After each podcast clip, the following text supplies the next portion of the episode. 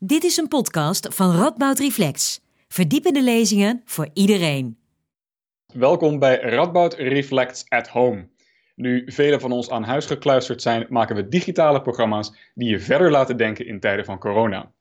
Ik ben Frank van Kaspel, programmamaker bij Radboud Reflects. En in deze aflevering interview ik docent American Studies Peter van der Heijden over Amerikaanse presidenten in crisistijd.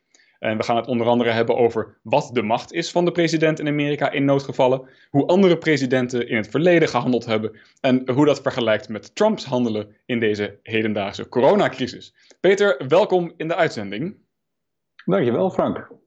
Kijk, nou, um, jij bent docent American Studies. Kun je ons iets vertellen over de macht van de president in Amerika überhaupt en ook in dit soort bijzondere omstandigheden, in zo'n national emergency? Ja, we hebben altijd de neiging om te denken dat de president van Amerika zo'n beetje de machtigste man van de wereld is. En dat is hij voor een deel ook wel, maar niet binnen Amerika. Dat is het grappige. Uh, hij heeft vooral heel veel macht op het terrein van buitenlands beleid. Dat is zijn ding, uh, daar gaat hij over. Maar binnenlands beleid, dat is een heel ander verhaal. Daar gaat namelijk niet de president over. Sterker nog, daar gaat niet eens de federale overheid over, maar daar gaan de staten over. Dus de 50 staten die samen de Verenigde Staten vormen, die bepalen in hoge mate uh, het binnenlands beleid van uh, Amerika. Dus dat is, kan ook, het kunnen ook 50 verschillende binnenlandse uh, beleidjes zijn natuurlijk van al die staten. Um, en we zien bijvoorbeeld dat Trump nu aan het proberen is om heel veel van die macht naar zich toe te trekken. Dat doet hij onder andere omdat hij zegt van ja, er is nu een, een nationale noodsituatie, een national emergency. En daarmee heb ik alle macht. Hij zei letterlijk dat hij all authority had om te doen wat hij wilde. Uh, nou, dat heeft hij niet. Hij uh, heeft uh, eigenlijk alleen maar alle macht nu over de federale overheid. Dat heeft hij in, in vredestijd, zullen we zeggen, in normale tijden heeft hij dat niet eens. Maar nu wel. Hij kan nu alle ministeries en alle diensten rechtstreeks aansturen. En die kan hij dwingen, bijvoorbeeld, om de staten te gaan helpen. Andersom, hij kan de staten niet dwingen om de federale overheid te helpen. Dat, daar zijn wel mogelijkheden om dat te doen, maar dat gaat niet zomaar. Dus dan, dan krijg je weer andere noodsituaties uh, uh, waarbij dat kan.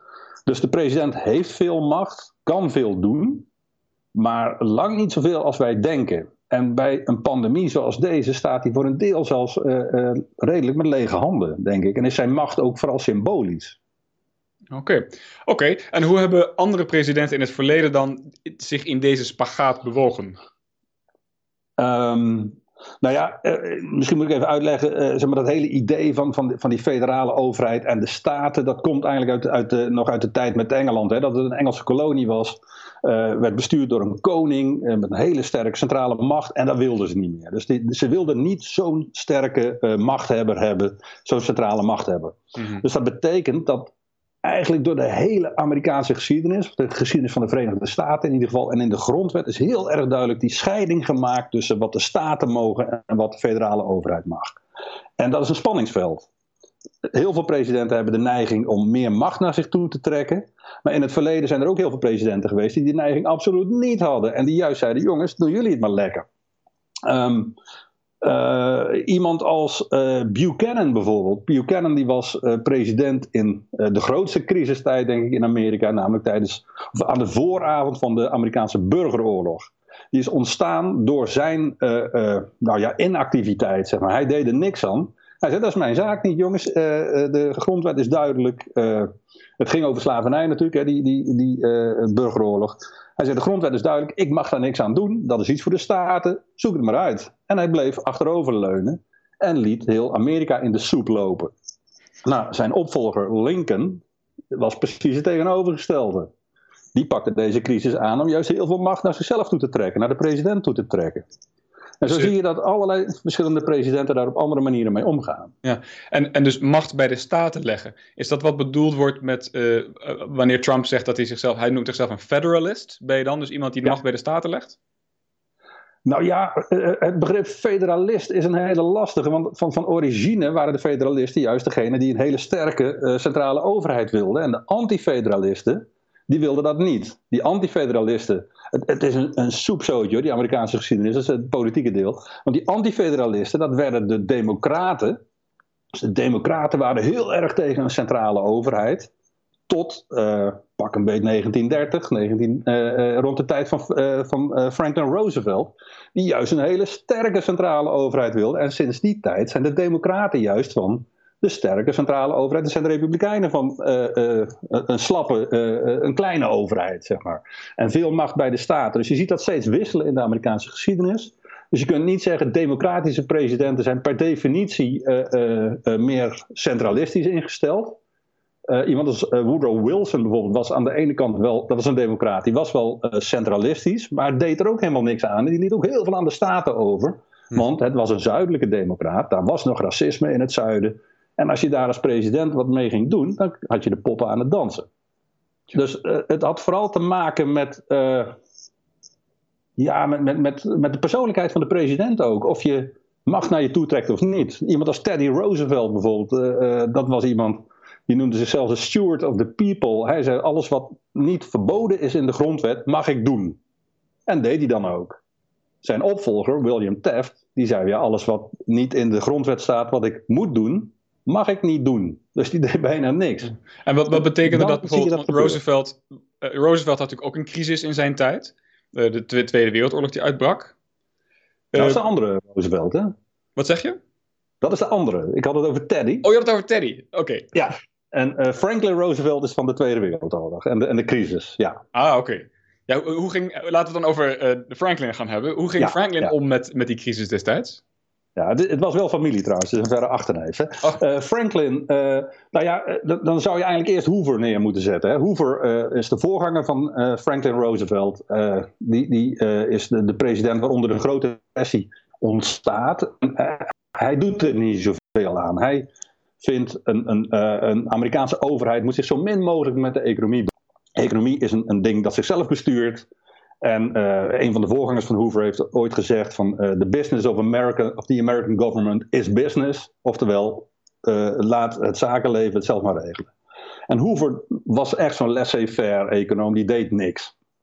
Um, dat loopt helemaal uit de hand in Amerika. Hè. Die crisis is daar heel diep. Je hebt daar, op een gegeven moment komen de Hoovervilles worden er gebouwd. Dat zijn eigenlijk dorpen van daklozen, waar, waar, mensen in tenten woonden en zo.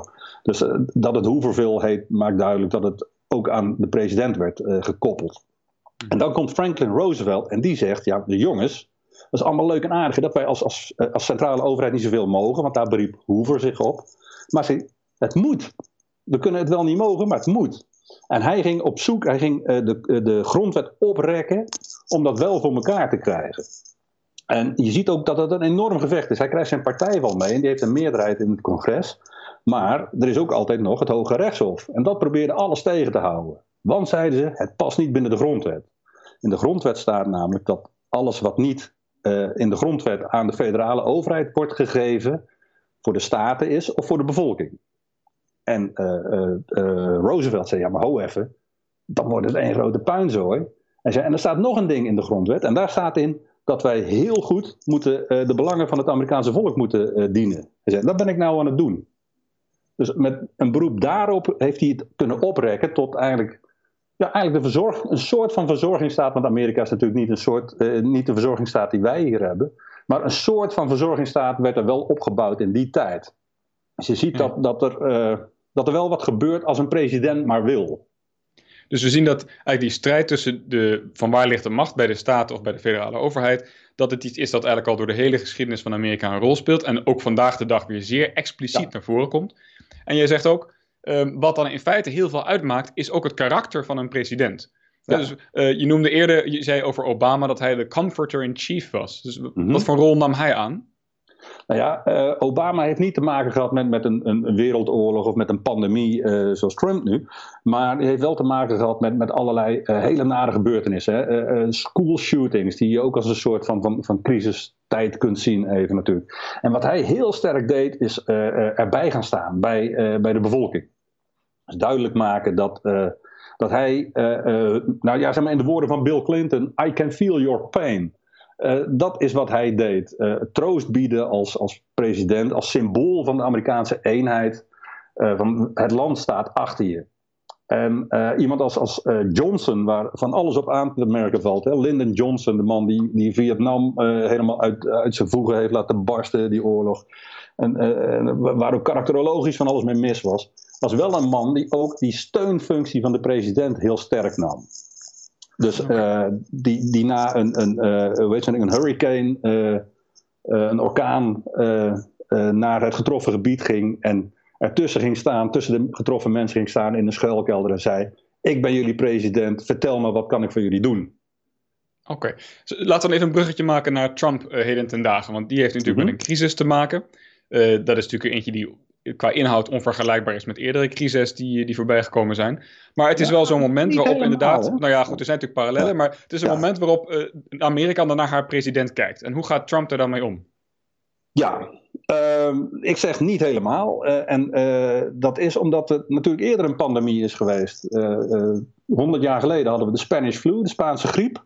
Toen hadden we ook een president, ik heb hem al genoemd, Woodrow Wilson. En Wilson, 1918 is natuurlijk een omineus jaartal, dat, het einde van de Eerste Wereldoorlog. Maar het is ook het moment waarop Amerika mee gaat doen aan die oorlog. Voor sommige, voor sommige mensen is dat ook het ontstaan van de Spaanse griep, trouwens, want die zou uit Amerika zijn gekomen, uit Kansas en meegekomen met de Amerikaanse militairen naar Europa. Maar uh, Woodrow Wilson was dus president in die tijd. En uh, misschien was hij wel het, goede, het grote voorbeeld voor, uh, voor Trump in het begin. Want die Wilson, die deed helemaal niets. Er is geen één publieke uitspraak van Wilson bekend over de, Spa over de Spaanse griep. Hij was met hele andere dingen bezig. Hmm. Hij was bezig een oorlog te winnen. Hij was bezig een, een, verdrag op te stellen om, om de vrede te kunnen tekenen. Dus hij, hij interesseerde zich er absoluut niet voor. En, en, en Trump is ook met andere dingen bezig geweest dan? Uh, Trump was, als ik het goed begrepen, bezig met eerst met een impeachment. Uh, daarna was hij bezig met golfen en, uh, en ontkennen dat er iets aan de hand was. En daarna is hij pas aan het werk gegaan, zeg maar. Ehm, ik denk dat het belangrijkste verschil tussen Wilson en Trump is dat Wilson geen schade heeft aangericht in het begin. Hij heeft zich er helemaal niet mee bemoeid. Hè. Hij heeft die, hele, die heeft het gelaten aan de staten en aan de steden. Dus wat je in Amerika in die tijd heel sterk zag, was dat er een heel groot verschil was tussen hoe steden ermee omgingen. En Philadelphia bijvoorbeeld was een hele grote parade om uh, te vieren dat de oorlog uh, voorbij was. Maar daar vielen ze bij bosjes, dat was echt niet normaal. Terwijl in andere steden ze al een soort van social distancing deden. En daar viel het heel erg mee. Zo. Dus je zag uh, in die tijd nou, nou, daar zie je wat er gebeurt als de federale overheid zich er niet mee bemoeit. Dan is het beleid overal anders. Ja. Um, Trump, wat Trump gedaan heeft, dat was wat lastig. Die zei in het begin dat er eigenlijk helemaal niks aan de hand was. Er was dan één besmet geval binnengekomen via China. En ja, dat hadden ze onder controle. En uh, een paar dagen later zei hij weer: ja, als het een beetje warmer wordt, dan verdwijnt het uh, als een soort van, van wonder. Um, hij heeft het heel erg gebagatelliseerd. En uh, dat is het probleem natuurlijk als je als president uh, zo'n zo probleem bagatelliseert, dan neemt jouw achterban dat over. Misschien zelfs de hele bevolking, maar in ieder geval de achterban van Trump. Van die, die geloven tamelijk goed wat hij uh, zegt, heb ik het idee. Dus wat je zag bijvoorbeeld, was dat bij, uh, bij Spring Break in, in Florida zag je nog allerlei jongeren uitgebreid met elkaar uh, het voorjaar vieren. Want uh, dat kon, want de president had gezegd dat er niks aan de hand was. En ze zaten überhaupt al in een warmer deel, dus daar zou er eigenlijk niks gaan gebeuren, want dan kon het virus niet tegen. Nou, dan krijg, je, dat, dan, dan krijg je dus wat je als president eigenlijk absoluut niet wil. Namelijk dat zich een, een virus gaat verspreiden op een beleid die niet meer bij te houden En je zegt dus, in tegenstelling tot Wilson, heeft Trump ook echt bijgedragen aan de verspreiding van het virus. In plaats van alleen maar zich onthouden van actie ondernemen. Uh, en je ziet ook uh, in, qua karaktertrekken verschillen tussen Trump en eerdere presidenten. ja, dat, dat, er zijn presidenten die wel trekjes hebben ook van Trump, denk ik. Dat, die zijn wel te veel. Het, het bijzondere aan Donald Trump is dat hij allerlei karaktertrekken combineert die het, het besturen van zo'n crisis heel erg lastig maken. Uh, wat, wat, hij bijvoorbeeld altijd doet, is een vijand creëren. Dat zie je door zijn hele leven. Uh, volgens zijn biografen heeft hij dat geleerd van zijn vader.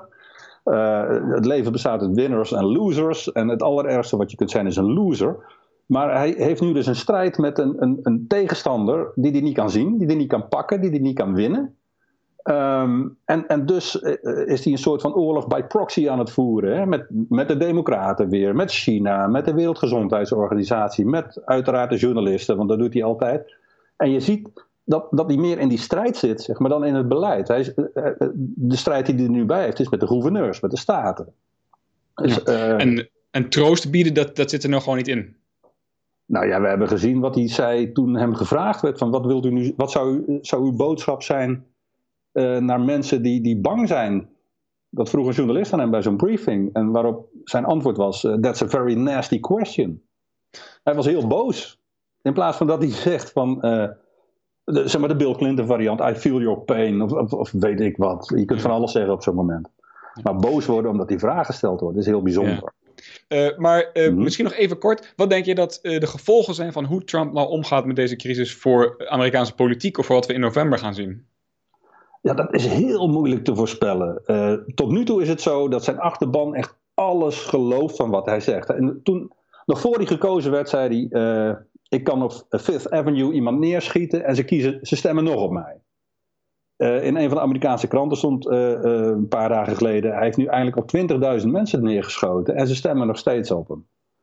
Dus de achterban lijkt heel vast aan hem te zitten. Als je kijkt naar zijn, de cijfers, hè, de, de, de approval en disapproval, die is heel constant. Die staat op 43% ongeveer steunt uh, de president en 46% ongeveer uh, is, is tegen Trump. Um, ik verwacht eerlijk gezegd. Ik vind het heel moeilijk om. Ik heb na de vorige verkiezingen gezegd: ik doe nooit meer voorspelling, voorspelling over Amerikaanse politiek, maar ga het nou toch proberen. Um, ik verwacht, maar er zit een paar mits en aan als het dodenaantal in Amerika heel hoog blijkt te zijn, dat is boven de 100.000 die als een soort van minimum is verwacht, dan verwacht ik dat Trump het heel erg moeilijk gaat krijgen bij de verkiezingen. Dat hij eigenlijk niet herkozen wordt. Vooral ook omdat een groot deel van die uh, slachtoffers aan het vallen is nu in zijn staten. Hè? Uh, uh, wat je ook ziet, hij is ruzie aan het maken met de gouverneur van Wisconsin en van Michigan. Maar die twee gouverneurs, dat zijn twee staten die hij nipt gewonnen heeft de vorige keer. Als dat verkeerd valt voor hem, als de mensen de gouverneur gaan steunen, dan, dan is hij weg. Dus dit is echt uh, pokeren wat hij aan het doen is. En, en uh, met, met een hele, uh, hele zware inzet, denk ik. Ja, precies. Dus eerlijk gezegd, ik, nou ja, zeg maar de andere kant, als het aantal slachtoffers nou onder die 100.000 blijft, kan hij zeggen: kijk, dat komt door mij. Mijn beleid. Ja, ja. Want er waren 100.000 tot 250.000 doden voorspeld. En er zijn er nu maar 80.000, ik noem maar wat. Dat is natuurlijk een enorm getal. Maar dan kan hij zeggen, het is veel beter gegaan dan, dan gezegd. Ja. Nou ja, dat is inderdaad iets wat alleen de toekomst uh, kan uitwijzen. Ja. Peter, dankjewel voor je dappere voorspelling. En dankjewel überhaupt voor dit kijkje in uh, Amerikaanse presidenten in crisistijd in het verleden en in nu. En ik denk toch dat de conclusie is dat we bij Trump toch wel een heel bijzondere mix zien van karaktereigenschappen van presidenten uit het verleden en ook bijzondere en wisselende posities als het gaat om uh, of de macht nou bij staten moet liggen of bij de federale overheid. Uh, dus Peter, nogmaals hartelijk dank. Peter van der Heijden, docent American Studies. Uh, de, de, kijkers thuis, als jullie dit nou interessant vonden, kijk dan vooral op onze website ru.nl slash radboudreflect. en volg ons op social media. Daar vind je alle informatie over de verdiepende lezingen van Radboud Reflect en de online programma's van Radboud Reflect at Home, zoals deze. Nou, graag tot een volgende keer.